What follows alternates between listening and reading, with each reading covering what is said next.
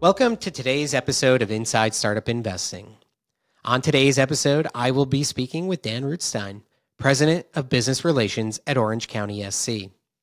Orange County SC is a professional soccer team, or football for European lovers of the game, that plays in the USL, which is the second highest soccer league in the United States. For those who don't know, I am a major sports fan and as a hobby, really enjoy investing in several of the pro and semi pro teams that have become available for investment on platforms like Republic. I've studied the sports investing landscape for a while and believe there is a real potential to invest in soccer teams right now in the United States and experience upside. A few things that excite me about this business and the conversation I had with Dan are first, as I have already mentioned, there are an incredible number of tailwinds supporting the growth of soccer in the United States including the arrival of Messi to the MLS, new streaming rights that are making watching the game of soccer more accessible than ever, and the virality of shows like Welcome to Wrexham that are warming the hearts of many Americans to the largest sport in the world. The second thing that stood out to me was that Dan and the Orange County SC organization are working really hard at the organizational level to build a sustainable business model around the team. Many don't realize that soccer teams are often losing business propositions from a cash flow perspective. Finding ways to build a sustainable business model can be challenging when trying to balance winning in the near and long term. But tapping into the value of player development and actually selling players is helping OCSC to create better business economics. The last thing that I really enjoyed about my conversation with Dan is that Dan comes to the team with a uniquely diversified background that I think I will let him tell you about. But as far as I'm concerned, it feels to me that Orange County SC has found their person to help take them to the next level as an organization. I think having an opportunity to be a sports owner in this situation is incredibly exciting. So, with that, let's get on to the show and welcome our guest, Dan. So, Dan, to start us off, can you tell us a little bit more about your background um, and how you came to found this organization? I have a, uh, I think you call it a non-linear background. So I have been, uh, I was a journalist for a dozen years, uh, sports journalist for a good part of it. Football was a big part of what I did, but I did all sorts of other sports. I worked in Bermuda. It was all rather wonderful. Um, then I worked as a diplomat for the British government for a number of years. I was posted over to Los Angeles. I loved it here for all the reasons that people do. I decided I didn't want to work for the government anymore. I wanted to stay here. Got a green card. I ran a tech company for a couple of years, and then I was asked to come in and run Orange County Soccer Club. And um, so the, the, team's been around for. Uh, where are we now? It's about 13 years, but the new owner came in a few years ago, um, and then I've been brought in to really sort of take us to the to the next level, and we're, we feels like we're going to the next level at the moment.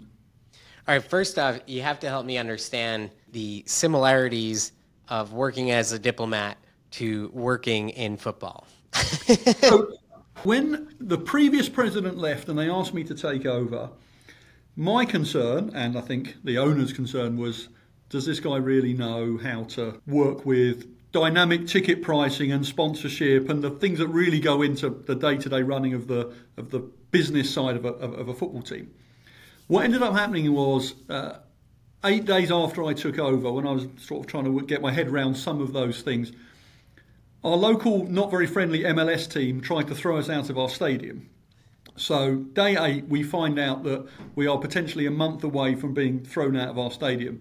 Uh, and so we had to start a campaign around saving the club, which meant working closely with the, the city who own the stadium but then also the sort of PR side of it. Now, it rather helps that a former journalist who used to work in government, the thing I did know how to do was run a campaign which was one part sort of managing political stakeholders and the other part sort of the media campaign. We, we saved the stadium, and then I quickly learned how to do the actual things involved in running a running a sports team. Um, and then I spent the next year working on a new stadium deal. And last October we signed a ten year deal to sort of stay in the stadium, which effectively secures the, the future of the club. So actually, my government and my journalism background proved that, that for that week, that was the skill set that was required, and now I'm just learning the football side. That's incredible. what a cool story. So let's talk a little bit about the team. You said it's founded 13 years ago. Um, you're in the USL division. Can you talk to us about what is the USL? Um, and how do you think about upside for the organization within that league? Yeah, so for those who don't know the way around the, necessarily the domestic soccer landscape, so the top division in America is the MLS, and uh, there's a chap called Lionel Messi who plays in it. If any of you have heard of him, um, the level below is the USL. So we are in the USL Championship. We actually won the national championship in 2021. So it's obviously smaller in terms of the size of the stadia and you know they're on Apple now. We've got a national deal with CBS, but it's still fully professional. We play in front of five and a half thousand. Our stadium sells out every week. There are teams in our league like Louisville who play in front of you know about twelve thousand every week. Wow. In terms of the stand, if you walk into the stadium and look at the standard on the field, I would say the top of the USL is is no different from the bottom half of the MLS. So obviously there's no Messi in the in the USL, but there's something called the Open Cup, which is a competition where teams in different divisions play against each other, and every year MLS teams are beaten by USL teams. So, you know, there's definitely a crossover there. So the standard on the field, they're all fully professional. I think a third of our players have played in the MLS, another third have played in top European leagues. So this isn't this isn't the, the difference between the, the G League and the NBA or watching the Rocket City Trash Pandas and, and the New York Yankees. Like, this is real soccer. And if you get rid of the stadium and just see what's on the field, you probably wouldn't be able to tell the difference between MLS and USL. It's a really strong standard of, of soccer. And I think where the upside is, is if you look at where soccer is as a sport in this country. So obviously, America hosted the World Cup uh, in 94.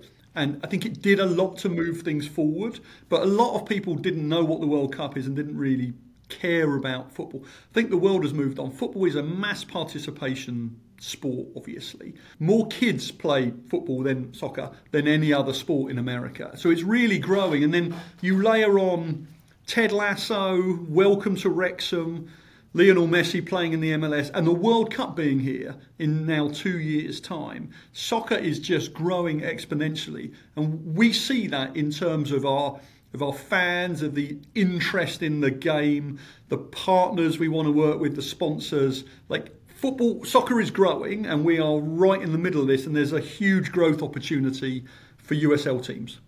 Uh, the the macro trend lines, I think, all support a pretty bullish case for the future of football, soccer here in the United States, um, which is really really exciting. Now, one of the things that I have found so intriguing as things like Welcome to Wrexham have come about, uh, and even all the sports documentaries that are now available on things like Prime and whatnot. There's so many interesting stories about you know the English football leagues and the Spanish football leagues. And one of the things that brings so much intrigue to that world is the fact that teams quite literally can be moved up and down between leagues if they don't perform well in the league they're in and have an opportunity to move up, which creates such incentive because the value of the company could increase so much when they are able to go up or down. Talk to me about do you see a world in the future where something like that could happen, where the USL and MLS could become one of those where we actually see teams going up and down? Or do you think there's kind of too much bureaucracy established, you know, tendencies in the United States to allow for something like that? Yeah, look, it's a, it's a great question, Chris, and I think uh, it's one that when people outside America look at America, it, it's the obvious missing piece the reality is, I can't see a world at the moment where the MLS and the USL would, in some way, come together. And it, it comes down to money. Um, and it is, if you want to buy a franchise in the MLS today, it's $500 million. Um, that's what San Diego FC, who joined the MLS in 25, paid. No one's paying $500 million, and that doesn't even get you the stadium or the players. Right. With the chance that if they're the worst team, they then drop out, and then the team who play in a league where the franchise fee is considerably less, um, a multiple less, you get a chance to go up. So I think the money just doesn't work. And it was interesting, they tried to do something in Europe, the European Super League, which was a lot of people thinking, how do we get rid of the, the jeopardy, the drama, the excitement of promotion relegation to give companies effectively a, a baseline business that they can run without that risk? And, and I think the reality is it just doesn't it doesn't work like that. Football doesn't work like that. So Wrexham is a you know a very visible example. They were in the fifth division. They are going to keep going until the money runs out. They could probably go up three divisions, and the club grows. You know, the front of shirt sponsor was a tractor company two years ago. Then it was TikTok, and now it's United Airlines. But it goes the other way. There are teams who were in the top division who have, have dropped down. And it's difficult for them to, to survive financially and they have to obviously cut their cloth differently. Some of them have got huge stadia that they don't get to fill because they're not playing Manchester City, you know, once a year anymore. So that's where the excitement of, of it comes. But I think in America there's just too much money and not enough history. So there is a barrier. Now, the USL has got multiple divisions. There's Championship, League One, and League Two you know, there, it was well publicised last year. There were some broad discussions about it. I think there could be promotion relegation between those divisions at some stage if the conditions mm. are right. But I just can't see a world where MLS does it. I can't even see a, like an MLS one and two because who wants to be the owner of an MLS two team and still pay the price of MLS one team?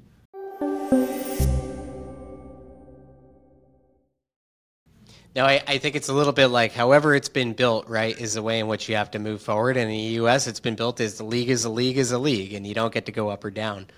Now, on a micro level, you mentioned that there's a, a national deal with CBS, and obviously streaming and TV rights play such an important role to supporting professional sports teams. I, I'd like to understand a little bit more about how kind of the TV deals work in the USL, and how do you see those expanding in the years to come? the world of sport is transformed by how it is it is viewed. So when in England they moved what was the old first division, as they used to call it, to become the Premier League as part of a big TV deal. That's why the Premier League is the best league in the world because the money came in for the TV, which allowed the teams to buy the best players, and you you create your own destiny.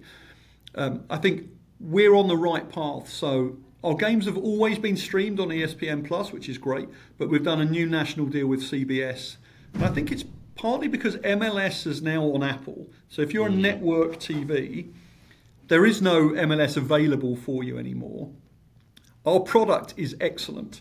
Um, and so they want to show our game. So for us, being on the same channels as the Champions League games is, is huge. So you'll be watching CBS and potentially watching it on your local station. And in half time of a Champions League game where you're watching you know, Real Madrid against Man City, they'll say on Saturday night, you know, Orange County are playing against Louisville. And I think it's great for us to be in the conversation with, you know, global sport. The power of CBS, people are told what they want to watch. So you'll remember during the pandemic when mainstream sports stopped, people were watching cornhole and axe throwing um, and they grew in prominence and there were sponsorship opportunities because that's what we were given by TV. I think we know we've got a good product. We probably have a bit of a discovery issue. I think the CBS deal is going to allow, they're going to help us tell the story. So we've been talking to our local CBS affiliate, and they want to come and tell the stories of, of our players, of the work we're doing in the community, all those sorts of things. And people will see that and get interested, and they'll start watching the games. And it, it does become a virtuous cycle. And if CBS tell you to watch our games, you'll probably want to watch our games. And the games are of great quality, so everyone everyone rises as a result. So I think you know the ability to be on network TV is going to transform the sport as we go forward. And I'm sure if promotion and relegation comes at some point within the USL structure, the TV companies will be climbing over each other to be part of that because, as you say, that jeopardy, that excitement, that's what makes some of the most exciting soccer elsewhere in the world. One of the other really interesting things to me is as part of the economic model of a lot of especially you know European football clubs is actually making money off of the players when they're transferred to another team. So you know, U.S. we we kind of know we see a lot of trades happen between teams where you trade one player for two players, right? You get a really good one and you get multiple players back, but it's never really for a monetary gain or loss in in the football world, there's a lot of transactions where they're paying 20, 30, 100 million dollar transfer fees, and those clubs are making a lot of money. Does the OCSC have its own academy? Are you training up players, and are you selling players and actually able to make money in that way as well? Yeah, it's a great question, Chris. It's, it's interesting because, as you say, in America, it's you know, do you want one my best player in exchange for you know draft picks for the next seven years and some extra salary cap or whatever it is that you need to put into the mix? That's not how soccer has worked anywhere else. So we've pioneered as a club this model. So we were the, we've sold more players to European teams than any other team in North America, including wow. MLS teams. So our our model is, of course, you know, from a purely financial point of view, there's hot dogs to be sold and there's tickets to be sold, but there's there's players to be sold, and I think it's it's a great model. Like I say, we, we've we've sold six players now to to teams in the top divisions of of Europe, and you're helping these young men realise their dreams. You know, I think the old route of you go to college, which obviously is still very much the case in NFL, in soccer, a European team doesn't want you aged 21 or 22 when you've spent the last three years playing against other teenagers. They want they want to blood the players young. So they want to buy our players at 16, 17, 18 year olds where they're still hmm. coachable, but also they've they've been playing against men because right in the Premier League and in the Dutch First Division, you're not playing against teenagers. If you're good enough, you're old enough. And I think this model's worked really well for us. So we've we say we've sold six players last year. We sold a player to to Feyenoord, the uh, the Dutch champions. We sold a player to Nordsjælland, um, a, you know, a Danish team who play in in the Europa League. So this model's great. So from a from a long term point of view for the club we've got a whole extra income stream. We have a, a fifth quarter, as it were, in terms of, of, of income. So we get obviously the transfer fee when the player goes, and that's normally for players of our standard, it's a reasonable number, but it's not you know mind blowing. But then it comes with incentives. So when they play their first game for the first team, another amount comes. If they get called up to the national under 21 team, another amount comes. So there is, you know, these deals with incentives can start getting into some real numbers. But then the, the real money comes later when they move on. So mm. you'll be taking anything between 10 and 20% of their next transfer. So, you know, we sold a player to Feyenoord. Feyenoord are selling their players to bigger clubs, the sort of PSGs and Newcastles of the world. And some of those players are going for, you know, 20, 30 million. And if you start getting 10, 15, 20% of those numbers, that starts being, you know, potentially a whole year's revenue from a player transfer where the player left your club three years ago.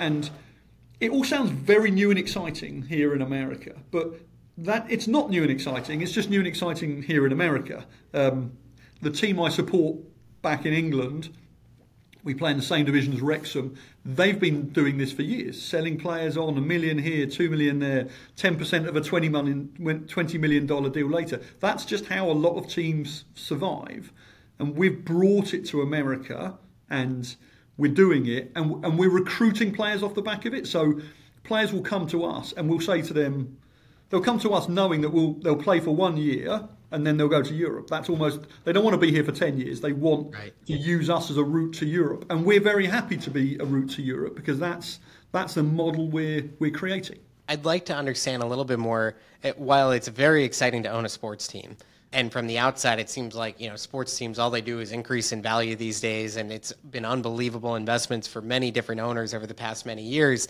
the reality is, is like trying to run a club, especially not at the highest league, can oftentimes be quite challenging and not always profitable by any means. What things are you doing to try and build a sustainable business model around this team? We talked about the transfers. What other things are you doing? How are you managing cost? Yeah, so look, uh, I think it's a pretty much an open secret, and not just in America, but running a soccer team. There used to be a you know a, a saying, "How do you become a millionaire, start as a billionaire, and buy a football team. Um, and I think you know there's something in that. I mean, you know, in the USL, nearly every team runs at an operating loss. But you know, Chelsea lost hundreds of millions last year, and they're you know, a pretty well-known team. That's just the economics of the game. The, the value of the franchise going up is, is sort of the long term model. So you're having an annual operating loss, but the business is growing in value. And in American soccer, it's really growing and will continue to grow. We have now the, the player transfer, so we have this extra income stream that a lot of other clubs don't have that comes alongside the tickets and the sponsorship that you would normally have. One thing we've done this year, which I'm, I'm very excited about, it's it's one part capital raise, but it's also one part fan engagement. Is yeah. we've put five percent of the club up for fans, and uh, this is something I'm an owner of AFC Wimbledon, my team back in England. I mean, I own just about enough that there's three bricks at the stadium with my name and my kids' names on the new stand that they built. Here, we've we've allowed fans to be part of it. So we've raised uh, best part of half a million so far from about 1,100 different people, and there's been hundreds of people who've come in for the hundred dollars, which is the sort of tell your friends you own a piece of a football club sort of investment amount. Um, and you get different perks. You get you know a special certificate, and for a thousand dollars you get your your name on a kit that the players will actually wear, and oh, then nice. you know lunch with the manager, round of golf with the players coming at sort of five or ten thousand. But we've had people invest at five, ten, twenty-five, even even fifty thousand dollars coming in because they're investing in the future. So it's it's not the Green Bay Packers sort of it's an ownership you can't do anything with it. It's right. it is one part, look at me, I own a football team, but it is another part making a real investment in the future and we're using those funds to help develop more young players to increase our ability to do that. But it's been fun and we've got Matt Barkley, Johnny Bananas have become um, owners of the club, which is which is fun. Um, you know, we got some prominent Orange County people who, who've become part of the ownership group. Um, so, like I say, it's um, it's a really interesting way of, let's say, raising real money, but also creating fan engagement and building this sort of community, which has been a big part of what we're trying to achieve as a club.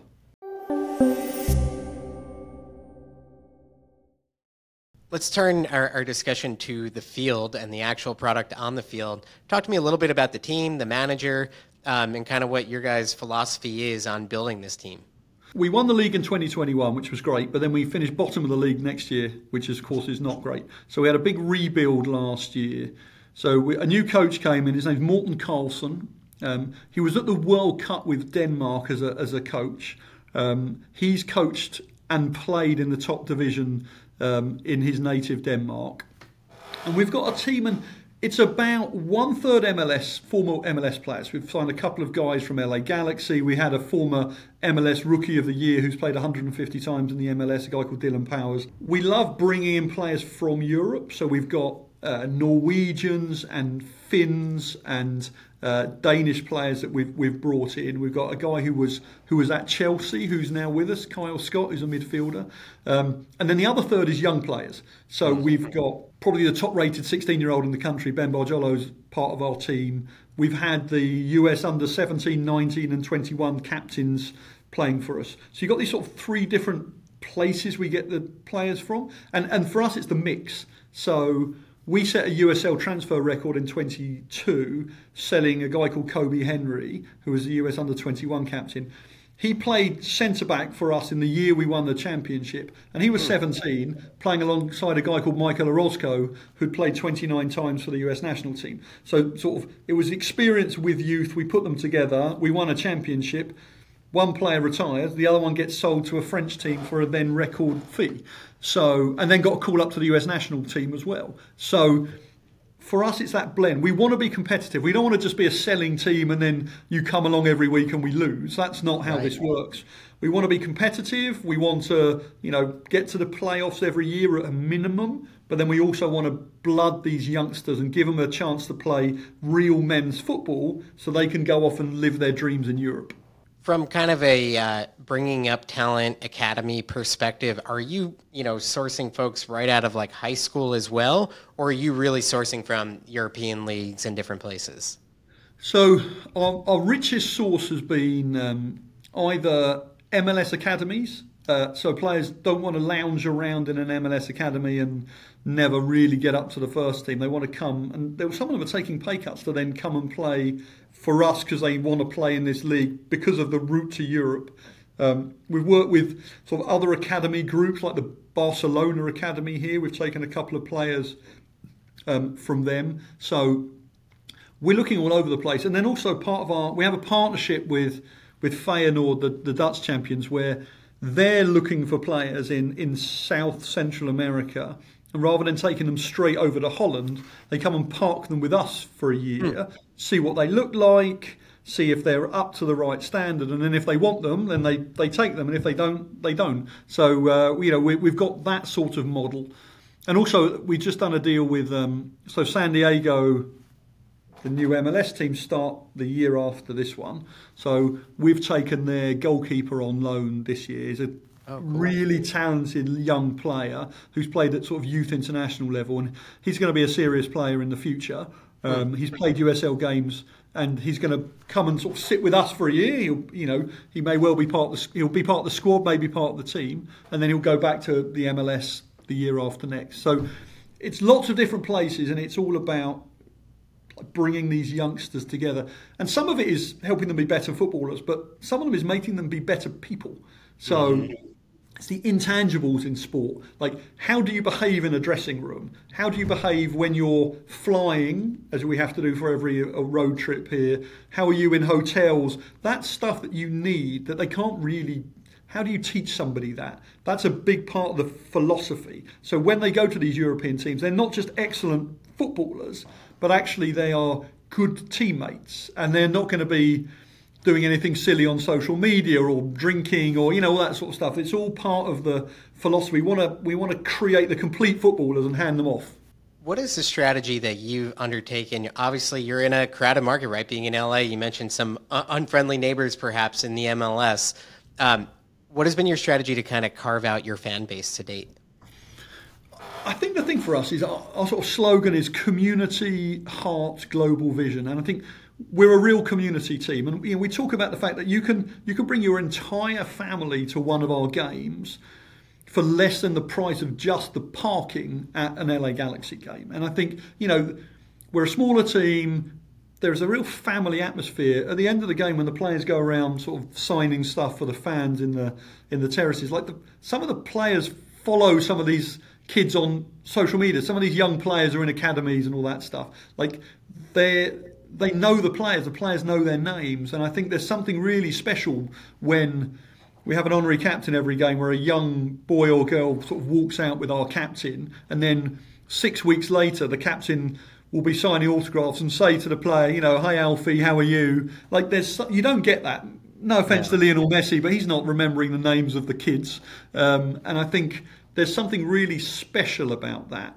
That we're, we're, a family community team, so you could say you can come, you can be part of it. Our stadium is we have like inflatables for the kids around the stadium. So people will go and watch the game at one end of the stadium where their kids are playing at the other end, and, and it's all safe. I don't think you could do that at the at the SoFi Stadium. So I think there's a real sort of family atmosphere around it, and people want to support their their local team. We are the only professional soccer team in Orange County, and I think some people travel to LA to watch LAFC and LA Galaxy, and we share season ticket holders with those clubs. But ours is your sort of friendly neighbourhood sports team where you can be really part of it in a different way. I think that's what we're trying to offer.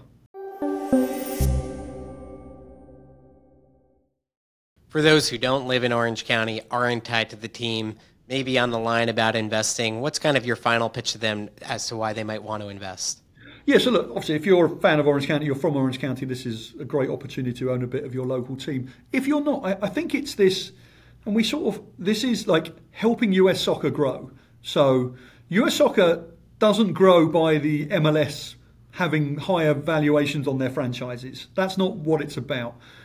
We are giving young, talented players a chance to live out their dreams. The reason the US team is a legitimate shot at winning the next World Cup is because nearly the entire starting 11 now play in the top European leagues. Um, that's just the reality of it. That's the highest standard. In other sports, America is obviously the top, which is why Japanese players want to come and play in Major League Baseball. But for soccer, the MLS, I think, is ranked 13th highest league in the world, maybe even lower than that. That if you want to play, you need to play in Europe. You get better. Pulisic is better for having played in the Premier League and now playing in, in, in Italy.